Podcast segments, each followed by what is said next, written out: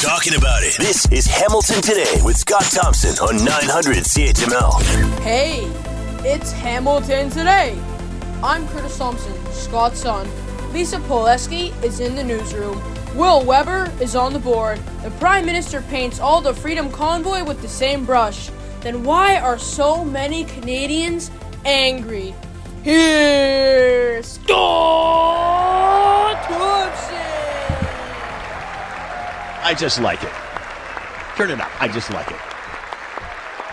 I remember being a kid in the 70s watching Will and Sonny and their big green Kenworth. Merle Haggard.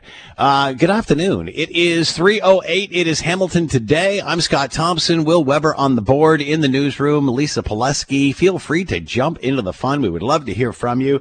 Uh, and you know what? Let's, you know, continue on for where we did on Friday if you want and your thoughts at what progressed over the weekend in Ottawa. Love to hear your thoughts.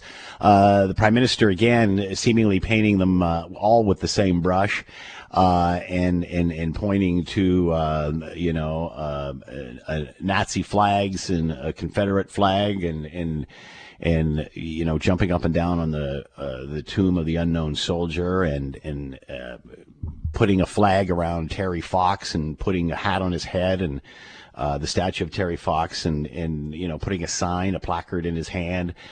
Uh, you know, the way I, I, I thought everybody was talking, I thought they, they had John A. Macdonald this. Um, um, I thought they had painted red paint all over him and then pushed it into, uh, pushed the statue into the, or onto the frozen Rideau. um, but anyway, uh, and interesting to see, uh, that you know, as the prime minister paints all of these people with the same brush, also on Twitter, and you'll also see this on our uh, on our website on on the story of these protests.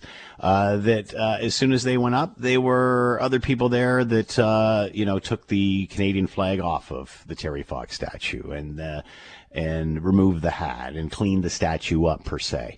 So you know to paint everybody with the same brush here. Um, I don't think is accurate. And uh, I, I, think this again, just you know, we're ninety percent of us are vaccinated, and yet we're still beating the bejeebers out of this small group that isn't. And you know, like, what more can we do? How many more can we get vaccinated? Uh, and as far as the healthcare system, uh, if we've got 10,000 people in hospital in a country of 38 million people and it's crippled, we got we got some work to do there. And let's not confuse that with, you know, a couple of morons at, at, at a protest. And, and we know the stories of the organizers. We know all of that. I mean, we've been hearing it. Um, but we're only hearing from the fringe elements of this.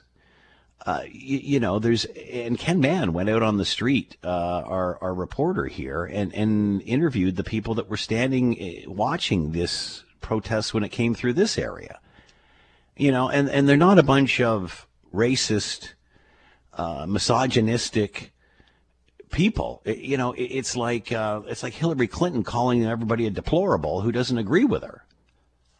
And again, I, you know, I, I don't agree with anti-vaxxers. You know, I, am fully vaccinated, and and everybody should be. It, it's good for you. it will it will help you if you get sick. And I got sick, and I got out the other side, just like the prime minister did uh, and Erin O'Toole earlier on in all of this. Uh, and and I'm hoping, like the prime minister says, he's fine, he's feeling great, but you know the family's got it. It's gone through the two, two, two of his kids have tested positive, um, and you know he's he's uh, doing his virtual parliament thing here today. We're watching, and um, you know he, he he appears to be fine. So obviously, with his fully vaccination and his booster, he's he's doing well with it well, maybe he'll stop the fear mongering then. Maybe once he gets this or has it and comes out the other side relatively unscaled like the rest of us, unscathed rather than, than the rest of us, or like the rest of us, you know, hopefully he'll stop dividing the country on it. You know, we should be celebrating we have 90% of the population vaccinated. We shouldn't be beating up the neighbors that don't. And they're not all as they're painted to be here some of them are genuinely fearful. Some of them, some of them just won't do it. So, you know, in a, in a country where we're obviously moving on, as we talked about this yes, uh, last week, Dr. Kieran Moore and Dr. Bonnie Henry said, gotta learn to live with it. You know, Doug Ford came out over the weekend, gotta learn to live with it. And of course, the opposition, well, they're, they're flip flopping. They're, no, we're evolving as a vaccinated society. Can we get on with life? Can we stop picking on our neighbors who don't share the same opinion as us? Is that really necessary? You know, and, and again, I, I, I think it's, you know, the prime minister is, is a divisive person.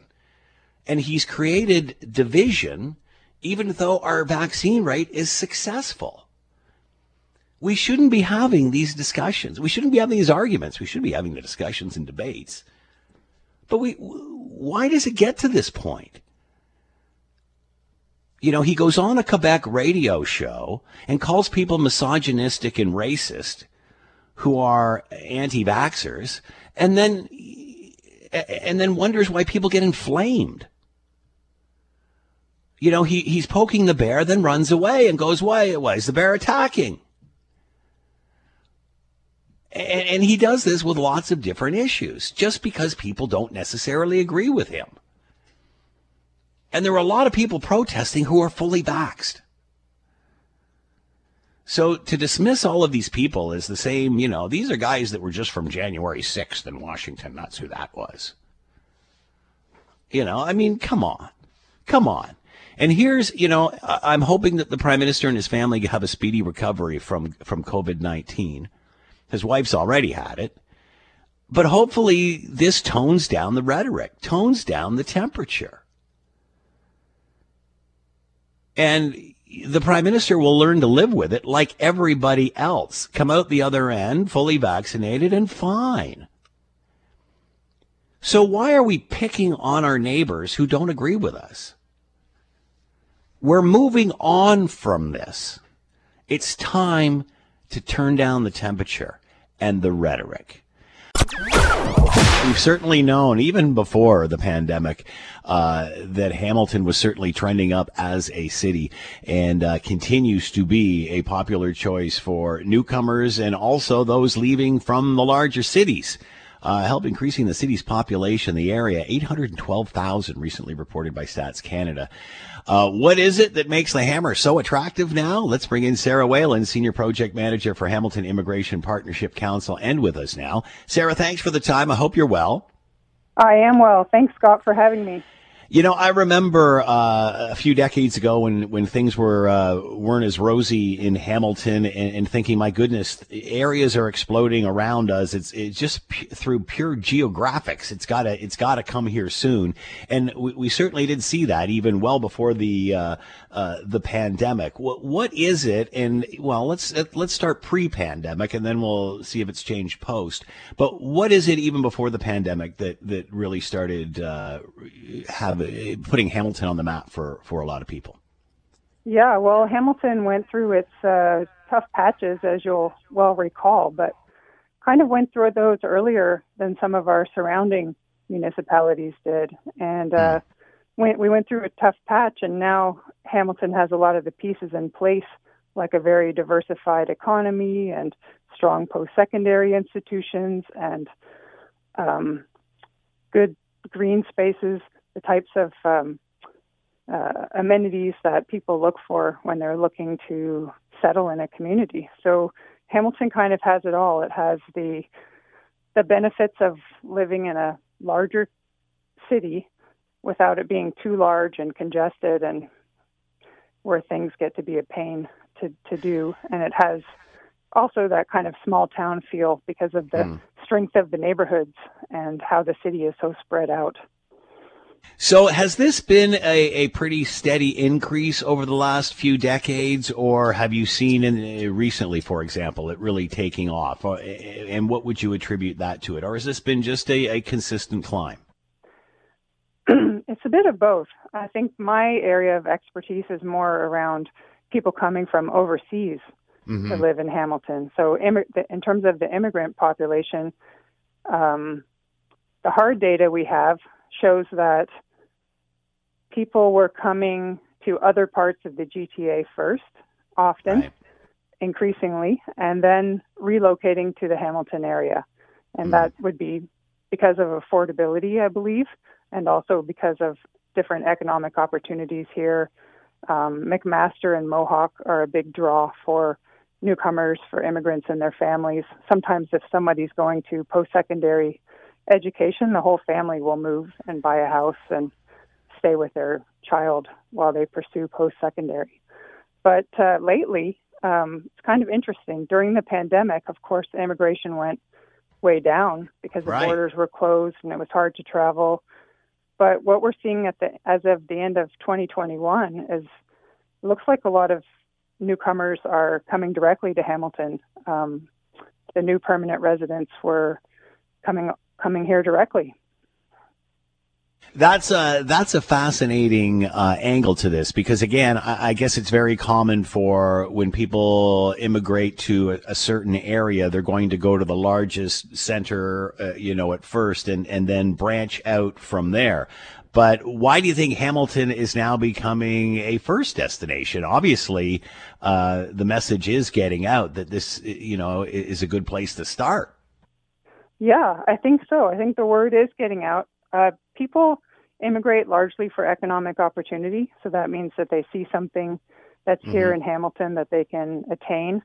Also, they're looking at affordability um, and existing connections. So when people come to a city the size of Hamilton, they often already know somebody who's here. Like they have family here, they have Right. friends here, um, or some kind of connection. They've they've heard of it. Um, so those are those would be the most the most common reasons. But if you look at that data I was referring to from late 2021, those are landing. So those are people who become permanent residents, and we know that because of the pandemic restrictions, that actually a lot of those people were already living in Canada and probably Mm. already in Hamilton. They've just changed their status. So that's that's good because it means we're not receiving tons of new people all at once, but they're already here, but they've made a commitment to be here more permanently. It'll be fascinating to see what happens in the next year or so, as you know. Hopefully, things uh, go to back to some sort of sense of normal, and and then we really see immigration numbers get back to where they were prior to the pandemic. How how the choices are for Hamilton then? Yeah, but immigration to Canada as a whole is going up. So Yeah. the federal government has set these. But as you mentioned, it, it's been as you mentioned, it's been low because of of uh, Yeah. the pandemic. Once things start to flow again, it'll be fascinating to see how how Hamilton fares. I agree. We're always looking for more information than the latest data, and uh, I'd be happy to share it with you when we get it. So uh, obviously, with uh, COVID nineteen, it has you know slowed things down. It has you know put a stick in the spokes for a lot of people for a lot of different things. But you're still seeing some really healthy growth. That's that, that's got to be really reassuring. Yeah, it uh, it's a good thing for Hamilton. It's good news. Um, we're embedded in economic development d- division of the city of Hamilton, and uh, we see that immigration is really key to Hamilton's ongoing population growth, but also to filling a lot of the gaps in the labor market that we experience, uh, you know, at all levels of employment. And you know, when you think of it, Sarah, like it always has. I mean, you know, it's always been. It's always been a healthy immigrant community. It's it's been that way forever. You're so right. You're so right.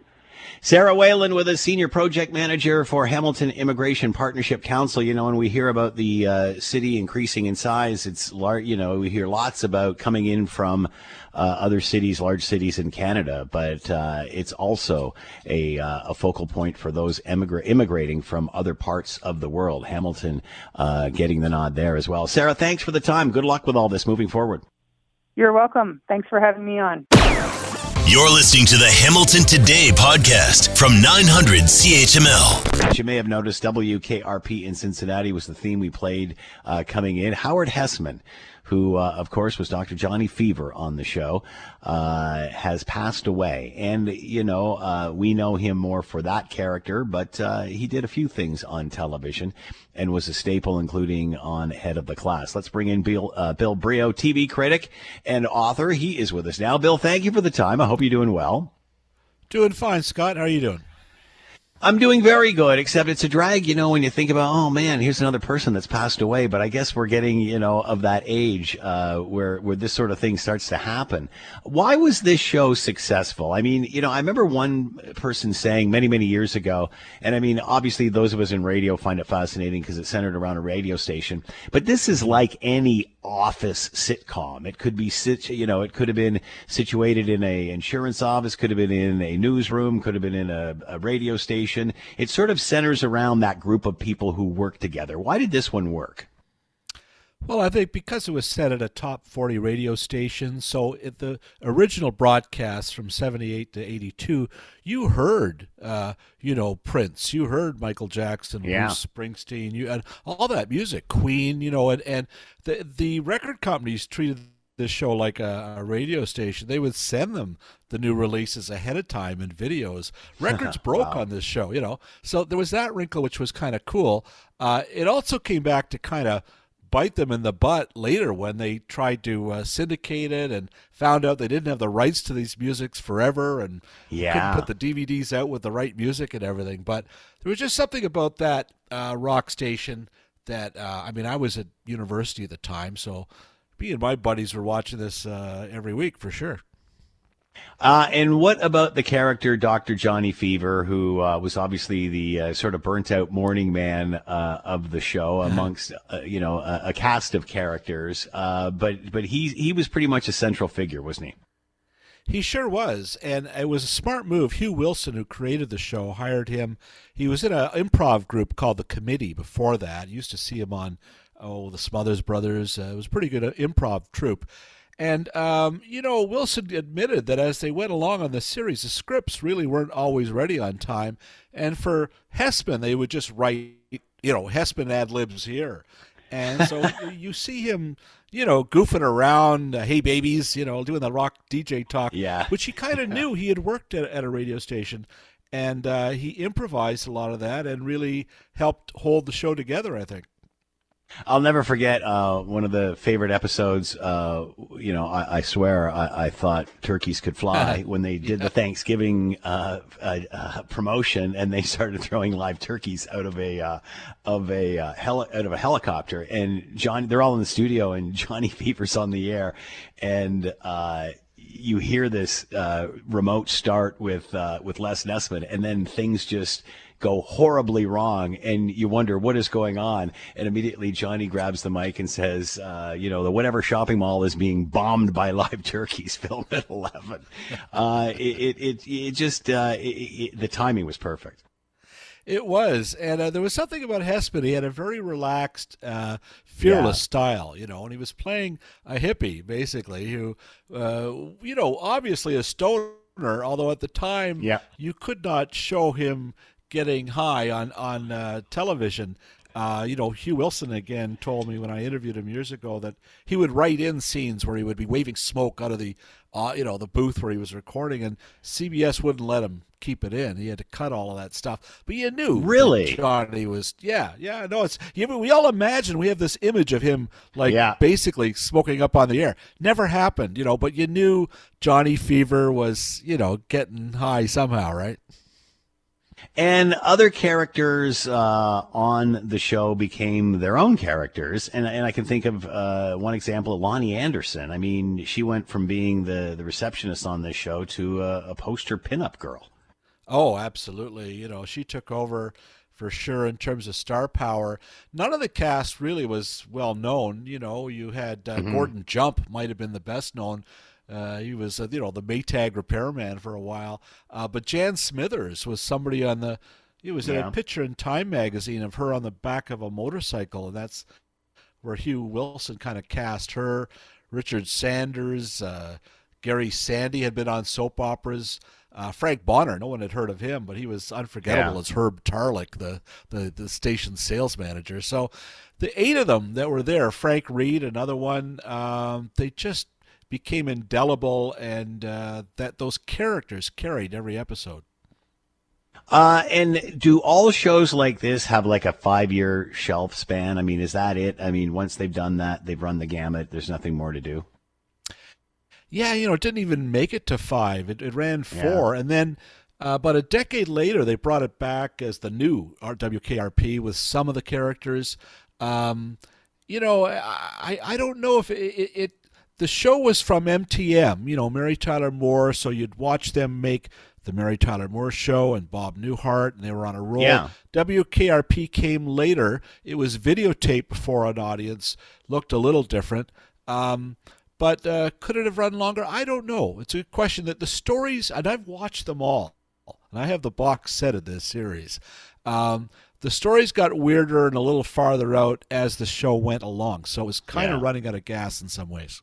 So, where is the new version of this? Where is the crowd, the young kids that are all working for some social media Facebook startup?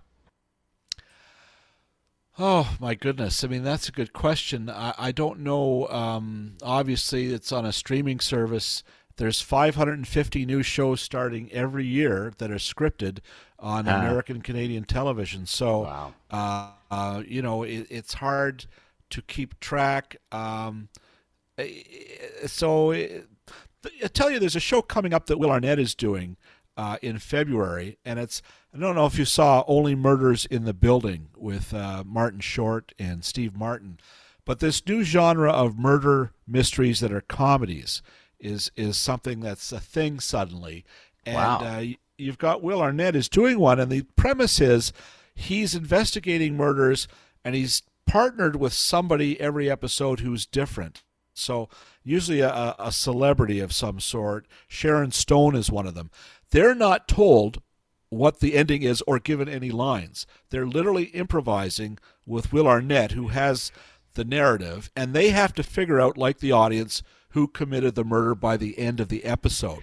Wow. So this is a roundabout way of answering your question, Scott, but it's sort of I think with WKRP, one of the things I liked about it is it seemed half improvised. It was very loose. Mm. They shot it quickly in 90 minutes. They they did one take of everything and Hesseman was doing a lot of improv and it was kind of a hybrid for some of the stuff that we're seeing now. Bill Brioux with us, TV critic, uh, talking about the life of Howard Hesseman, WKRP in Cincinnati, who has passed away. Bill, as always, thanks for the time. Be well. You too. Take Scott. Scott. We were talking to Phil Gurski just prior to the weekend uh, about the impending uh, Freedom Convoy uh, making its way to Ottawa. Let's bring him back in for uh, a post wrap up. Phil Gurski, president of Borealis Threat and uh, Risk Consulting, director of the University of Ottawa Security Program, and former CSIS analyst, and is with us now. Phil, thank you for the time. I hope you're well. I am well. How are you, Scott? I'm doing good, thanks so much. So we were talking about this uh, before the weekend, and you had some concerns and such. As you've seen this all transpire, and obviously there's still residue, remnants of of the protests still going on. What are your thoughts of what you saw over the course of the weekend? Well, you know, disruptions notwithstanding, it seems to have gone well. I use that term, you know, cautiously. To the best of my knowledge, there have been no overt acts of violence. There's been some you know, behavior that I would call insulting, like on the Tomb of the Unknown Soldier, on the Terry Fox statue, and in the market, but it hasn't descended into violence that may, that some people feared would happen. So that's a good thing. And, and then kudos to Ottawa Police and their partners for keeping tabs on things and making sure that at least to date, so far so good. Let's keep our fingers crossed it remains that way. Uh, obviously, as we talked about last week, uh, whenever you have a rally, it seems that those that you don't necessarily invite or want there show up. Um, do we know any more about the fabric of this group? Is it all for, you know, uh, is it fringe elements? Are there fringe elements mixed in with mainstream elements? You know, like I was, I was watching the video on the statue of, of Terry Fox, and of course he had a, a flag draped over him, and at one point I think a hat on his head, and carrying a placard. And then the next uh, feed I saw on social media, there was uh, people cleaning him up, and and uh, and and and and getting rid of the flag and, and the hat and such. Uh, how do you dissect what this crowd is all about? I think it's a real dog's breakfast. So we know that the original convoy was, you know, truckers who were upset with the U.S. vaccine mandate across the border, wanted to make, you know, try to overturn that. Then we heard voices of people who wanted to go further, weren't happy with the Liberal government, weren't happy with the crackdowns, the shutdowns, etc. And you're right, Scott. I think when these things happen, that people do take advantage of being part of a larger crowd to voice their own opinions and causes. I've seen reports of some Proud Boys, which you know back a year ago last January they uh, listed as a terrorist entity in Canada. I don't I don't agree with that. It's a whole other story. But I think there have been a bunch of disparate actors that want to make their point, and and so it's kind of confusing at the end of the day what the point is. What is the actual purpose of this thing? And I think it's multiple purposes depending on the actors involved. Uh, what about the, you know, you talked about there's, there's some incidents in, in, in, you know, after it's all over, we're hearing about, you know, Nazi flags, Confederate flags, uh, the tomb uh, of the unknown soldier, uh, obviously the Terry Fox, uh, statue. And, and, you know, I must admit, Phil, when, uh, you know, I heard about this and when they were defacing monuments, I was thinking it's like a John A. Macdonald there's red paint on it and something's going to end up in the Rideau Canal. But eh, honestly, considering what this was hyped to be, it doesn't really, other than people getting their feelings hurt and, and, names being called, it doesn't really turn, it doesn't really seem to turn out to be the threat that, that some were thinking it would be. It's a really good point you've made, Scott, and I wholeheartedly agree with you. And this is why I push back against some people, including the public safety minister, who warned about the possible violent overthrow of the Canadian government. Now, look, you know, did he receive intelligence from my former colleagues at CSIS or the RCMP, whatever? Perhaps. I don't have access to intelligence anymore. Trust me, I wish I did. But for him, if it, that statement was made without access to intelligence that was saying that, I I sort of wonder why it was made. You know, again, I, I don't like the disrespect, but I think you, you, your point is well taken. That at at worst so far, again, fingers crossed, this seems to be an um, a boorish, in some ways, disrespectful bunch of people. It was not as serious a threat on our democracy. It was not a serious threat to our government. And I don't like when language of that is used. So, I, still, I mean, it remains to be seen, Scott. I mean, they haven't all gone home yet. So we'll see yeah. what happens. The police have been very restrained so far in terms of their actions. They have a duty to uphold the law. If there are violations of the criminal code, they can they have the authority to arrest people and lead charges.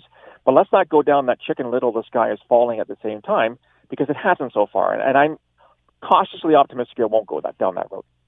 Uh, today the prime minister came out and spoke uh, very openly and and and obviously uh, talked how disappointed he was. We all were in the actions of a few, uh, but still appeared to be painting them all with the same brush. Is he doing enough to cool the temperatures to diffuse all of this? Because again, I come back to my goodness, we got ninety percent vaccinated and we're still picking on our neighbors. I don't get it. Yeah, I, I'm disappointed in the prime minister as well. At, at least the opposition member, uh, Erin O'Toole, met with some of them. And, and look, Scott, I, I'm politically centrist. I don't, I'm not conservative or liberal, but I think that the prime minister should have at least agreed to speak with some of the self self-appointed leaders of this movement to at least have a conversation with them.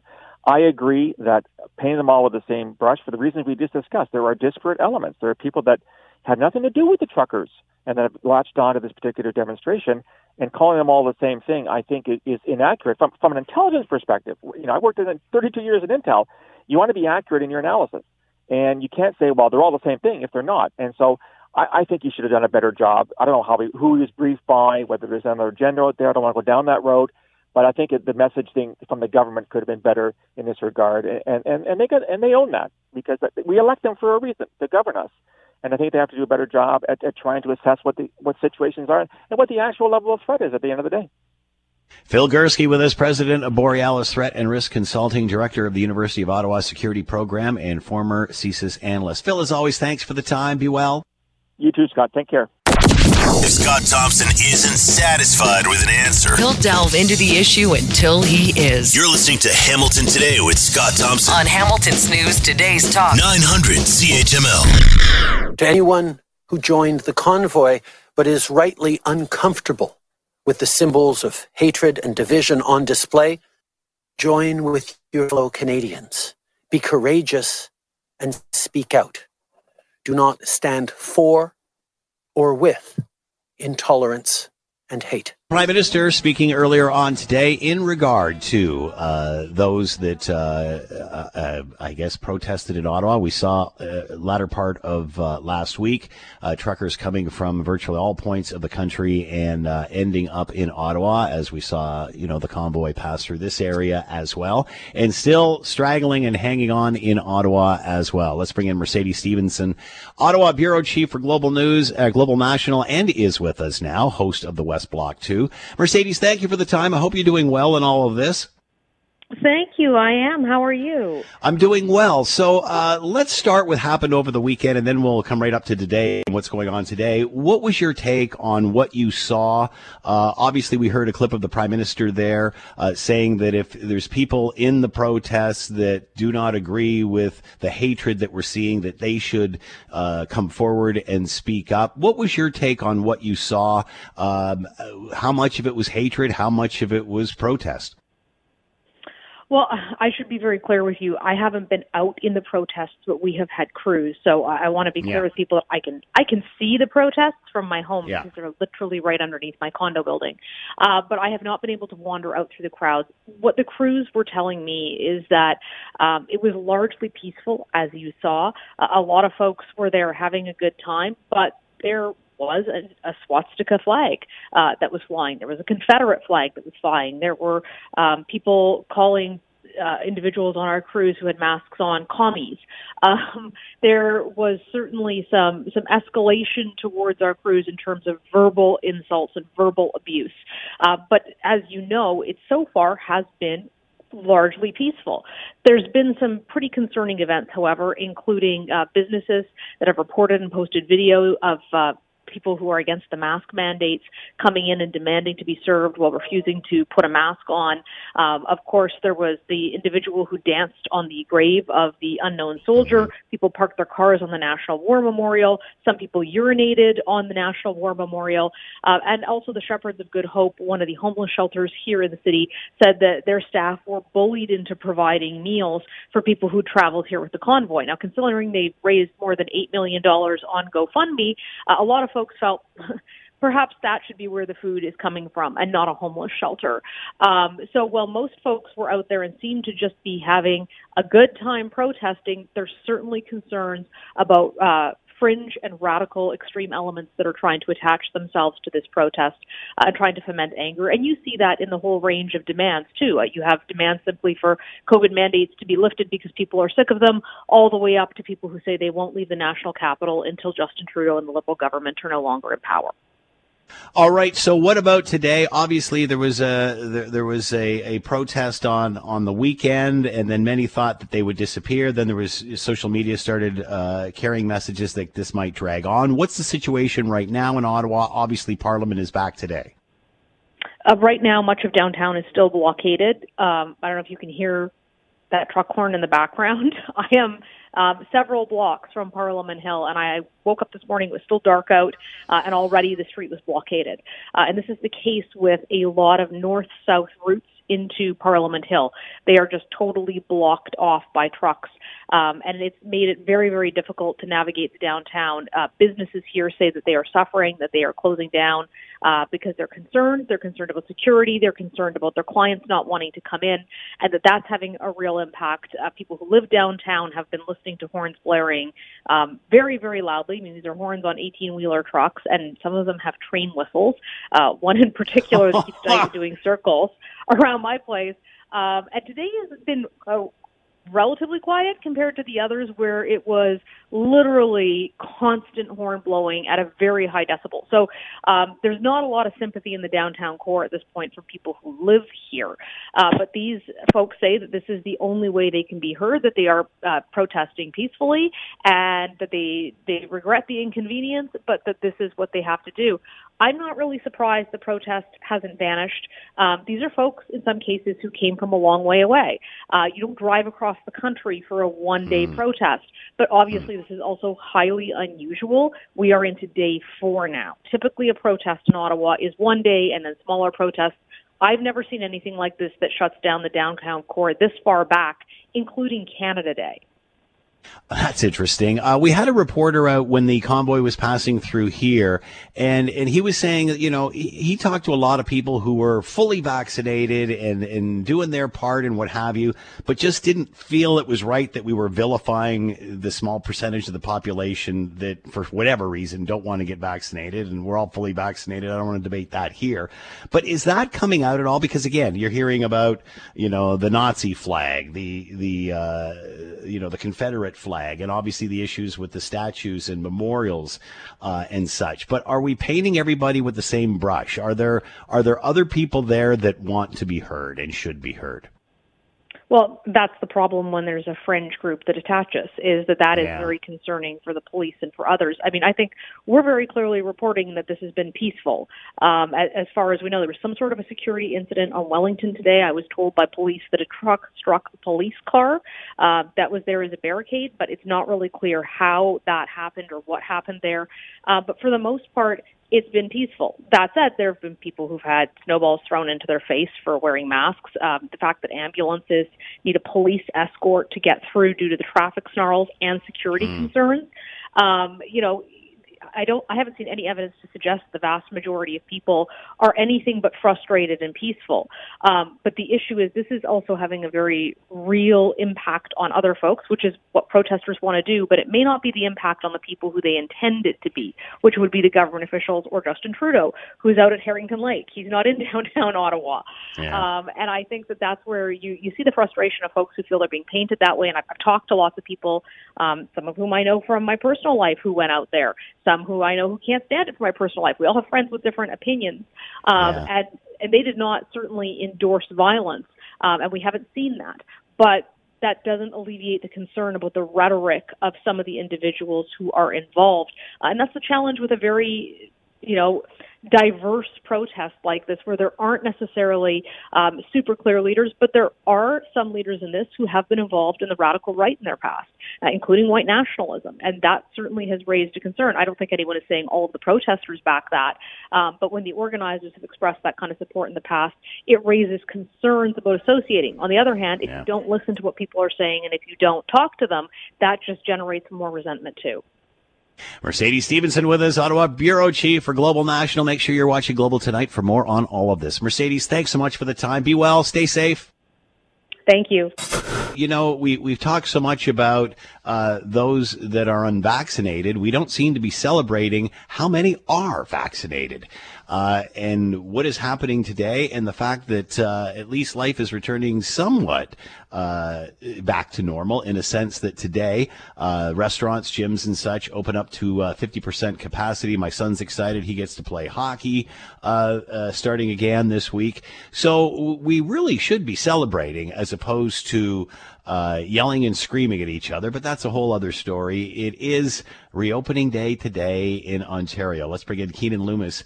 Uh, Keenan Loomis is the outgoing president of the Hamilton Chamber of Commerce and, of course, Hamilton mayoral candidate, and with us now. Keenan, thank you for the time. I hope you're well. I am doing very well. Good afternoon, Scott. Uh, it seems to be overshadowed a bit because of the action that was happening over in Ottawa over the course of the weekend. But this is uh, pretty significant, and I, I think on a couple of uh, on a couple of fronts. Obviously, uh, businesses can now open up uh, restaurants, indoor dining to up to fifty percent capacity. But even uh, last week, when uh, there's a couple of key news conferences, Dr. Bonnie Henry in British Columbia, uh, Ontario doctor Dr. Uh, Keenan Moore also said, Kieran Moore rather also said that uh, it's time to live with this virus. It's time to uh, get vaccinated, do what we need to do, and then move on. It seems that we're changing our positioning. Are you getting the same feeling, Keenan, that things, the, the attitude is shifting here? Yeah, definitely. I think that uh, there's a heck of a lot of optimism out there, specifically among businesses who today are finally able to reopen. And we're back to where we were, you know, over the holidays and, and before the holidays when things were starting to feel, uh, you know, somewhat normal again. So uh, there is a lot to celebrate today, even though it's uh, a January Monday and, and cold outside. uh, I think that there's going to be a lot of pent up demand for uh, getting out there uh, tonight and, and this week uh, to uh, your favorite restaurant or, or bar or what have you. You bring up something interesting, Keenan, because I have heard that just anecdotally that, you know, people have actually made it a point of making a reservation on a Monday because they want to, to get out and do something. Whereas, you know, in past openings where there's been, uh, the same sort of thing, people have been quite hesitant. You know, a lot of people said, oh, it's going to be like the roaring twenties when things open up and people were still quite hesitant. Do you get the feeling that that's changed this time and people are, and maybe it's because more and more of us have had it and, and are vaccinated and moved on. Um, we're, we don't seem to be as frightened as we once were.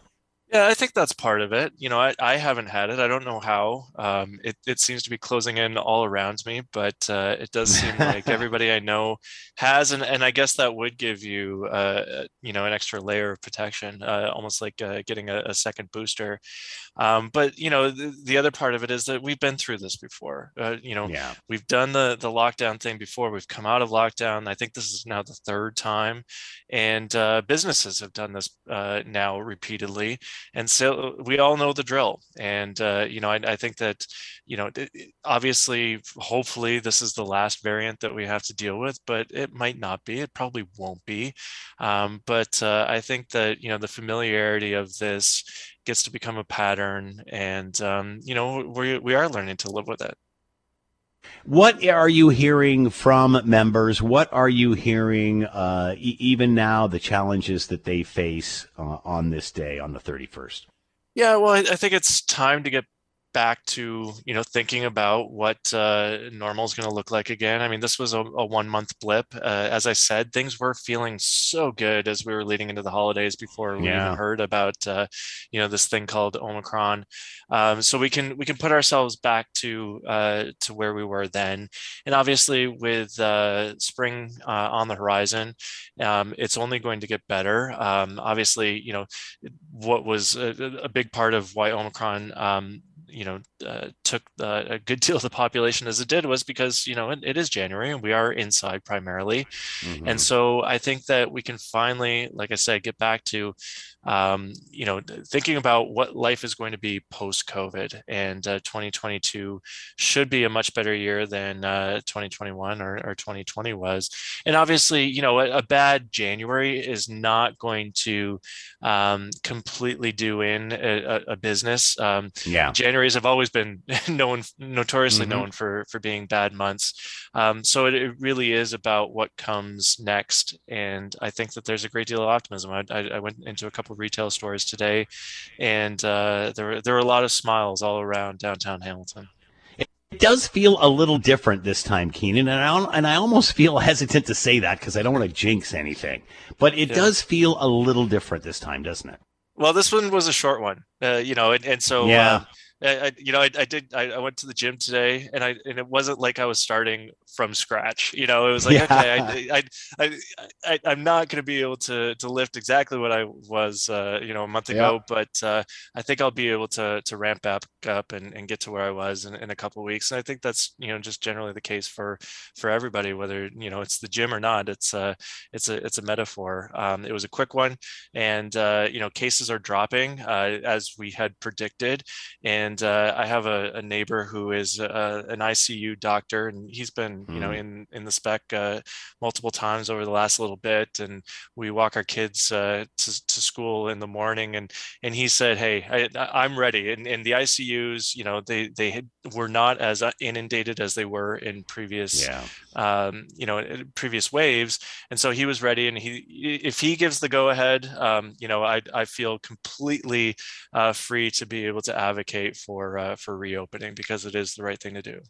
That is good news. Keenan Loomis with us, Hamilton mayoral candidate and outgoing president of the Hamilton Chamber of Commerce as Ontario opens up and Hamilton is open for business. Keenan, thanks for the time. Be well.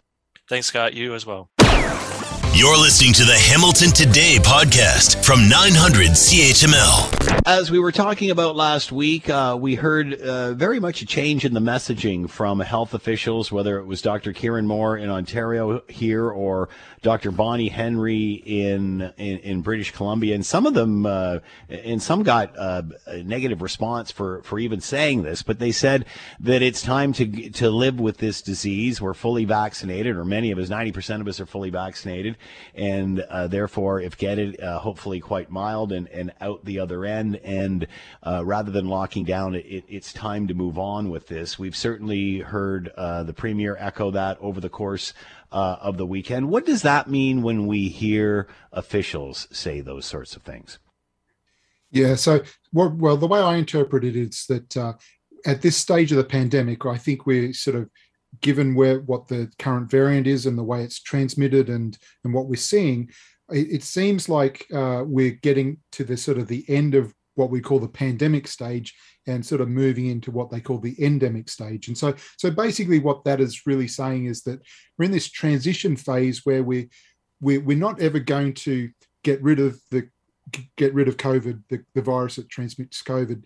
We, it, it's going to morph into something that we'll always have, and so we have to work out how do we manage that in a way that ensures that the healthcare system isn't overwhelmed and uh, and and and you know and, and those measures are, are very similar to the measures that we've been using already but but it you know it, it really moves it into the same sort of sort of thought process and, and control control options that we say use for seasonal flu and, and other sort of respiratory viruses that that uh, uh, are with us all the time. And so so I think that's the way we're sort of will be starting to think about it, and and and that's the why why I suppose they're using that term live, learn to live with it because it's sort of saying it's not going to go away, but it's going to be at a level like it's it's the way it's how it's how it inf- infects people and and the impacts are going to be at a level that's going to be similar to other viruses that we we've in, in essence learned to live with uh, we're hearing that the prime minister has tested positive. Uh, obviously, before the weekend, he had mentioned he was negative, but uh, some family members, some kids had tested positive. Although his wife had had it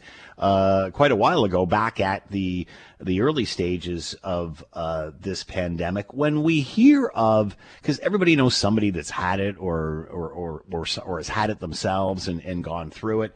Now we're obviously hearing of of the prime minister. Uh, O'Toole has had it. The prime minister's wife obviously has had it. Does that make le- people less fearful? I mean, the prime minister was on TV today doing a virtual parliament, and you know he was fine for all intents and purposes. Um, does this make people less fearful that they know there's people going in it and coming outing, coming out of it and living to tell, including the prime minister? Mm.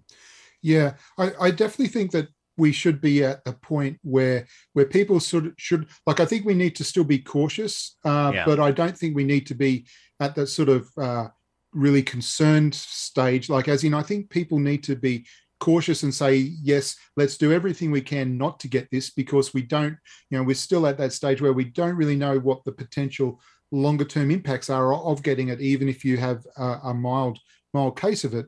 And so because of that you know we we we need to sort of try and do what we can to protect ourselves and protect others. But we also shouldn't be i don't think as fearful as we were previously. And so so and i think that's because of the you know the current variant and and the, the newer variant that seems to be uh, taking over as as well so so i think you know overall you know i definitely think we need to to uh yeah be still be cautious but not uh as as uh, sort of uh, you know really concerned and and sort of and and sort of in that sort of lockdown stage. Uh, you talked about that other variant, which you know, wow, do we want to bring that up now that we're we're talking about now? But that being said, uh, it's there. What do we know about it? Uh, it, it? I hear it's highly transmissible, but less dangerous, like this hmm. one. Is it is is that accurate? Um, yeah, that, that's what that's what I'm hearing, and you know, and that's a good sign from the perspective that right. We, you know, the the the way the pandemics tend to work in you know based on history is that they they keep mutating and the variants become more more and more easily transmissible, but but less deadly, and and and that's the that's what we're seeing at the moment. Uh, you know, and so so from that perspective, that's a good trajectory to be on. Well said. Thomas Tenkate with us, professor at the School of Occupational and Public Health with Ryerson, and talking about entering the uh, first stage of reopening, and it lasts for 21 days. Tom, thanks for the time. Be well. Uh, you too. Thanks very much for having me again we have certainly seen what has happened over uh, the course of the weekend in regard to the freedom convoy or protest, whatever you want to call it. And it's been fascinating watching different politicians uh, sort of give you their take on it and, and, and where they stand with all of this. Let's bring in Daniel Perry, consultant, Summa Strategies, and with us now. Daniel, thanks for the time. I hope you're well. Thank you. I hope you're doing well as well. Let's talk about the politics of this protest, uh, and you know, as far as reaction from the politicians, whether it's uh, the prime minister or opposition, and, and, what's to win and what's to lose here. The, the prime minister, uh, even at this stage, is, is, seeming to paint most with the same brush and saying, if you're not with the same brush, then it's up to you to come out and speak out against these people. Um, should he should he be painting the protest with the same brush, the protesters? Um, what do you think of that strategy? That's really been his strategy since the beginning of the pandemic. He's been very clear since day one that you're either going to get vaccinated or that you're a bad Canadian. And to be frank with you, that's probably not the best approach. That's probably what has led to the frustration of thousands of people coming to Ottawa to protest it. And that's not to condone the protest. I think there are a lot of issues with the protest, but I think it really highlights the frustration that Canadians are feeling, especially towards this government for not listening to their needs. Is he doing enough to cool the temperature? Uh, if you come to Ottawa, I think if you just walk around, uh, your answer would be no. And I think it's a he's in a really hard spot because unless he backs down on his vaccine mandate, which he won't, I don't think the protesters no. are going to go away until the money runs out. So it might be some time. That being said, if this goes off the rails, does it not play into his hands more than the others? I think it's already kind of gone off the rails a little bit. I don't think anytime you see Nazi symbols yeah. um, or people peeing in the streets or peeing on the war memorial or defacing Canadian heroes is a good sign. I think it's a bad sign for all Canadians that this is happening. It's really making us look bad on the world stage. I really have a hard. This is upsetting me, Daniel, because we should be patting each other on the back for the, the the massive vaccination rate that we do have. We've got some of the highest vaccination rates uh, in the world, and instead of of celebrating that ninety percent, we're vilifying ten percent because they don't agree with us. And I couldn't agree more. I think it's a little bit ironic because some of these same truck drivers were probably the ones driving the vaccines from the airport and whatnot to get it to pharmacies, to get into people's arms. So I think we really need to focus on our healthcare workers and our healthcare system. This really is a, a distraction for the government where they're able to sidestep the real issues that Canadians are facing, such as the inability to access rapid testing, uh, to discuss our long term care crisis, as well as looking at our healthcare system and seeing how it's crumbling right in front of us.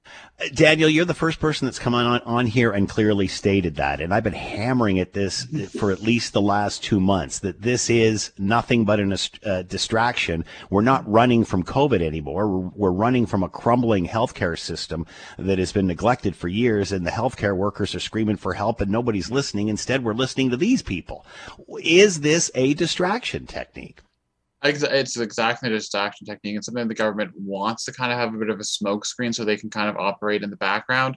Today, they introduced some legislation to help get rapid testing more available. But at the end of the day, that's kind of a band aid fix to a problem that really is not going away anytime soon. For years, those in the medical profession have been saying that our hospital system is underfunded. We need support. Look, even in Ontario, how long have we listened to provincial politicians railing yeah. about hallway healthcare?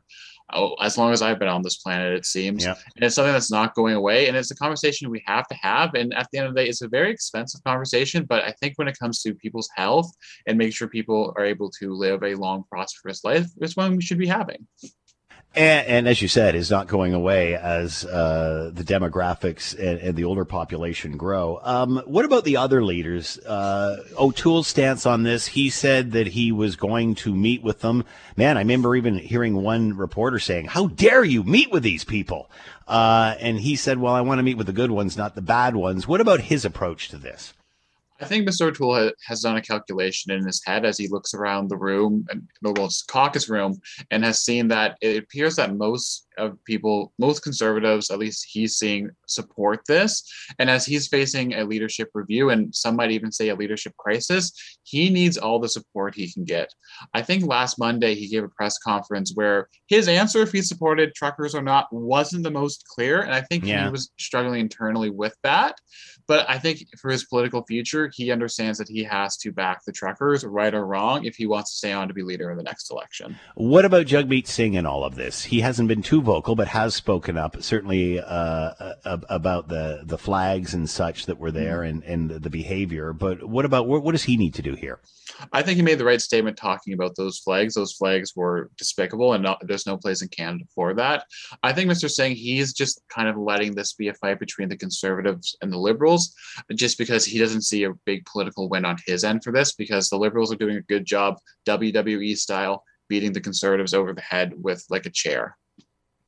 Where do you see this going? Is this a turning point? I mean, I, I kind of felt that the holidays were a turning point in, mm-hmm. in, the sense that we were locked down again, but then everybody got it or knew somebody that was getting it.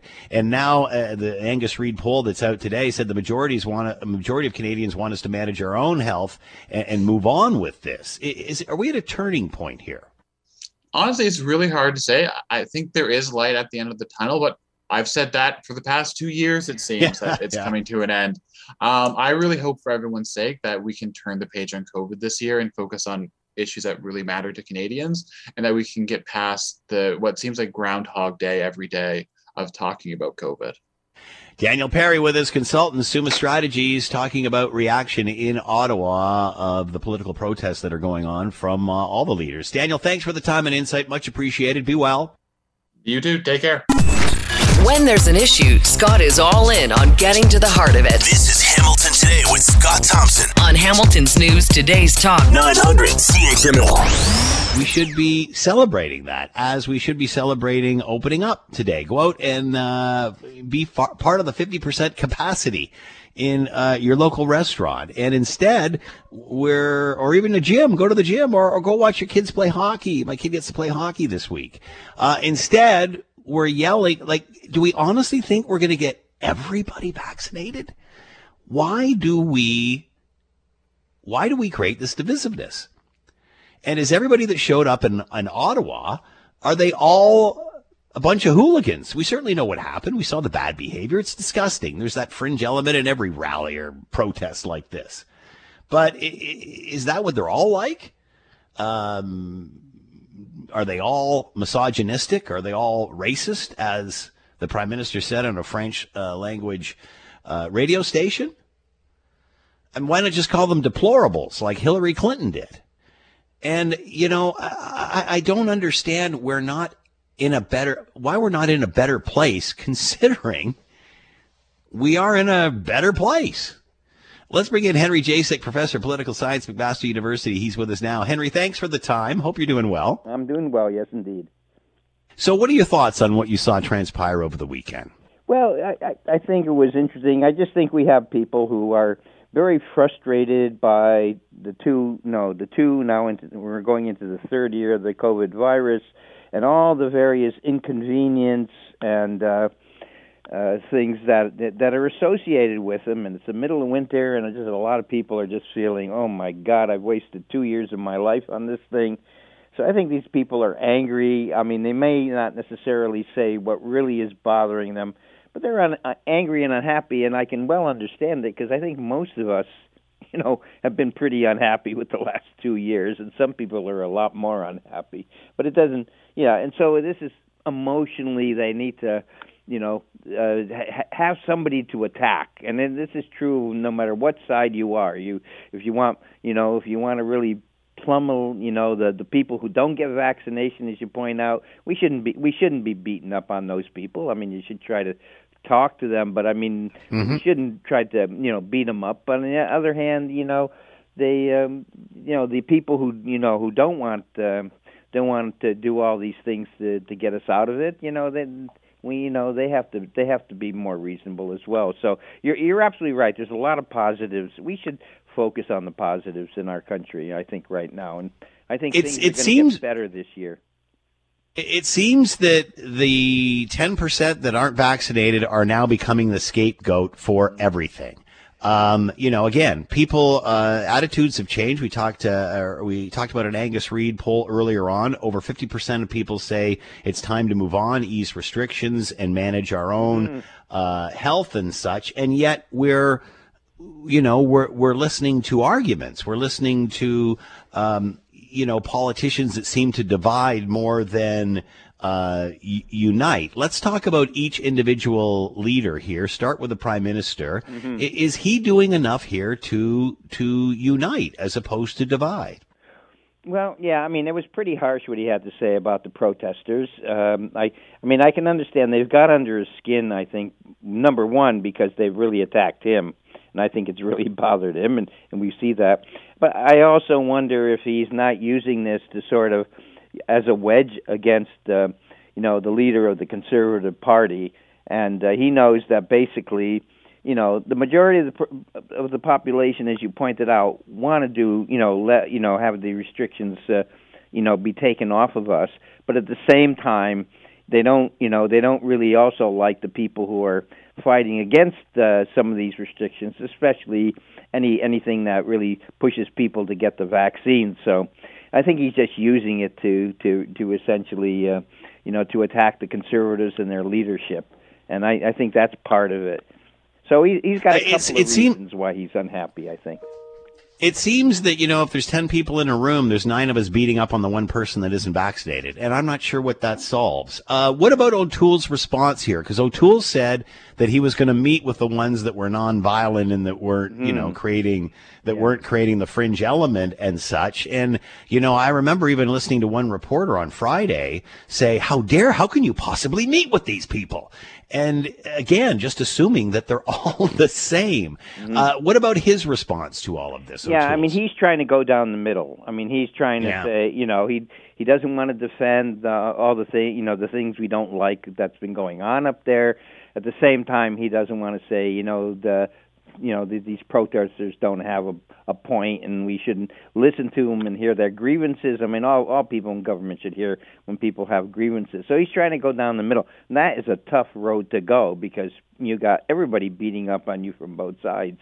But uh, yeah, so he's trying to do that. And I mean, I notice, you know uh, what one of the things that I don't know if I was surprised about it was a little different, but I mean um, uh, uh, Ford's uh, you know Premier Ford has really you know gone up said some strong words about these protesters as well. Now we understand he's got three months to go to an election, so and he I'm sure he knows where the uh, Ontario people lie. I mean people in Ontario uh, more than in, than you know maybe out west really really are more much more in favor of a stricter um, you know strict uh, measures to deal with the virus. So if you you took out the Western people, I'm sure it'd be less than the majority. But I think Ford knows you know knows what he has to do. But I was surprised he came out so strong.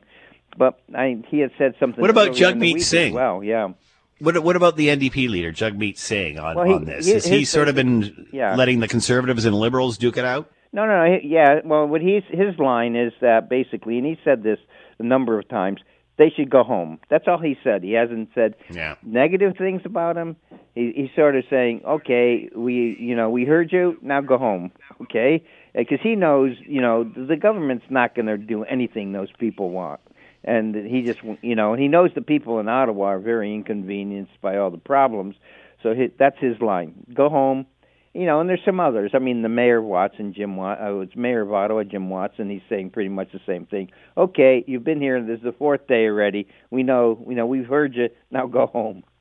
You've done your. Uh, the prime minister the prime minister announced last week that members of his family had tested positive. He was still negative, but came out as testing positive today. Mm-hmm. He was uh, virtually in the House of Commons today, uh, debating and such. He says he feels fine. Yeah. Does that change the discussion? Can you steep, keep ramping up the rhetoric when people are getting it and coming out the other end and and are feeling fine, just as he is? Yeah, well, we we know if what we do know, Kurt, if people have the three shots, uh, including the booster, you're you, you may get it, but you'll probably be asymptomatic. You're you're really, and if you mm-hmm. do get any symptoms, they're going to be very very minor because the booster is so strong in terms of and then the uh, of preventing any any serious illness. So a lot of people are getting that and uh, they're feeling they're coming out of it feeling fine. And I think that's probably why a lot of people say, "Oh, you can you know, let let drop the restrictions because we know yeah. we, if we have our three shots, we're not going to really be all that sick. So, um, you know, that that's I can understand why why people are making that taking that position. Henry Jacek with us, professor of political science, McMaster University. Henry, as always, thanks for the time. Be well. Okay, same to you, Scott. You're listening to the Hamilton Today podcast from 900 CHML. Hello, Scott. I hope you're doing well. You know what, Scott? We can't be doing any possibly better on a Monday than we are right now, can we? I, I feel the same way, considering you know we're reopening, and there's I know lots of people that you know uh, wanted to go out and and make a reservation on a Monday night just to get out and and be a part of this, which is I think we're in a different place than we were uh, a few months ago, or openings ago, or or what have you. I I really think people are uh, are going to embrace this. I hope so, and I hope that we are not uh, having someone tell us to go backwards five weeks down the road. Hey, you know what? Time to go back into lockdown again because uh, I, I do believe that we may have reached the point where people will just say, "Stuff it." Not no thanks. It. Yeah. Uh, all right. I don't want to talk about the convoy because we've talked about it all day. Uh, so let's talk about uh, soccer. Uh, some uh, fans, like literally coming from all over the place to come and see this in Hamilton, and of course, uh, Team Canada winning, beating the United States. What does this win mean for the Canadian team? Well, look, um, you're old enough. Many people listening will be old enough uh, to remember the last time Canada went to the World Cup, which was 1986. Mm. But there's a lot of people listening and a lot of people in this city who have never been alive to see anything but a men's soccer team from this country that would have a tough time beating the Vatican Swiss Guard team. Um, you know, like we have been awful for a long time. We have been truly abysmal. And you know, good for the women for leading the way because back in London in 2012, remember they had uh, mm-hmm. that run at the Olympics, and all of a sudden people went, "Oh wait, we have a soccer team that can win." And they did it again, and they did it again, and they won the gold in the last Olympics, and it was all great. But still, our men sucked, quite honestly, to put it not too delicately. Uh, and now, all of a sudden, and we'll say out of the blue. I mean, there's been work going on behind the scenes, but for all intents and purposes, out of the blue, we're not only undefeated in the qualification system that is supposed to be devastating that nobody can survive, but we beat the Americans for the first time in I think 40 years. And all and, and that was without probably our two best players on the field. So suddenly, um, you know, and we're going to talk about this on my show tonight. Suddenly, everyone's a soccer fan. Funny yeah. how that works, isn't it? When you finally put a good product on the field, everyone wants to be a part of it. That's the secret. I was wondering what the secret of a successful sports franchise yeah. or a team well, that is. Helps. That helps. Winning no, seems was, to. Winning, winning does, and and here's the thing. I mean, soccer is one of those sports. Uh, you know, there's a lot of people obviously who love the game, but there's an awful lot of people too who will go because in a big soccer crowd, the atmosphere is as much fun as what's going on on the field. The singing and the dancing yeah, and the jumping yeah. and the flags and the smoke bombs and everything else. And you know what though? that stuff just doesn't really work well when you're losing five nothing no, to a bad team. No, no. You got to be doing well, and all of a sudden the whole thing, the whole package becomes great. So what's next for this team? Well, they still have to qualify for the World Cup, but I mean, at this point, um, it would almost require the entire team to suffer a season-ending groin injury simultaneously for them not to get in. I mean, they are like put your finger and thumb a millimeter apart. They are that close yeah. to qualifying, and that is, as I say, all, almost when you consider where we've been, almost miraculous. And then it's off uh, to the World Cup in Qatar and or Qatar, depending on how you want to say it, and and that's when. See, here's the thing. Um, a lot of people leading up to yesterday's game were saying, yeah, you know what, they're really good, they're great, I'm glad I'm watching them. Um, but there was always a little asterisk. Or even though they were doing so well, well, who are we beating? Yeah. And you know, if we get to the World Cup, are we going to get obliterated by Germany or Uruguay or Brazil or whoever? You know what? They beat the states, and as I say, they beat the states without our two best players. I think yesterday made some people finally say, you know what? If we get to the World Cup, we're not going to win the World Cup, but we actually might be able to be really competitive in the World Cup, which would be a double miracle, which would be even better because even if you get there, there would be something painful about arriving. And then, like last time in '86, Canada never even scored a goal. Yeah. And so let's get there and be competitive. Oh man, now now you're onto something. Who's on the show tonight? Uh, what are we talking about? We're talking about a new Angus Reid poll, which goes to what you were just talking about about yeah, people not wanting I to get locked that. down again. Yep. Over half the well, I don't want to give away the numbers, but let's just say people don't want to be locked in their house anymore. Let's just put it that way. And, And want to manage their own health. Yes, let let's let's let people finally make some decisions for themselves. That's the answer to this poll. Uh, we're also going to be talking a little bit, not not all the time, but a little about the convoy and uh, and lots about other stuff later. Don Robertson, in, as he always is on Monday nights for the second hour, talking some sports. So we'll do that. Scott Radley, host of the Scott Radley Show, coming up after the six o'clock news, and you can read him in your Hamilton Spectator. Have a great night, Scott. Thanks for the time. Thank you, Scott. 556. That's a wrap for us. Thanks for listening. As always, greatly appreciated. Thanks to the two Wills for producing, as well as Lisa Pileski in the newsroom. As always, we leave it to you, the great CHML listener, to have the last word. I heard a, uh, a guest on Roy Green's show yesterday that uh, lives in the UK and where all the mandates for the masks have been lifted. And she said she went shopping, and the majority of people that were in shopping all were wearing masks. So I think it's time to let the people decide. If uh, we don't have all the, we'll have all this divisiveness because there's people on both sides of the fence. We got to eliminate the fence. We know what we have to do. We've been doing it. We got to carry on and live our lives. Unite, Canadians. We got to unite. Hi, it's Shauna, and I might be a bad parent because my kids think french fries are vegetables. Hey, it's Ryan, and I might be a bad parent because I went out for wings when my wife was in the hospital after giving birth. Johnny here. I might be a bad parent because in my house, the tooth fairy gives pocket change. But we're not alone. Len emailed us and said his six year old daughter's Tarzan moment going from love seat to lazy boy by curtains made him more proud than any dance recital. and Andy left his two year old at the rink. All right, guys, I'm sure we're not alone. Like Andy's kid. For stories and confessions like this, make sure you check out our podcast. It's called Bad Parents, and it's available wherever you get your podcasts. I left a glove at the rink.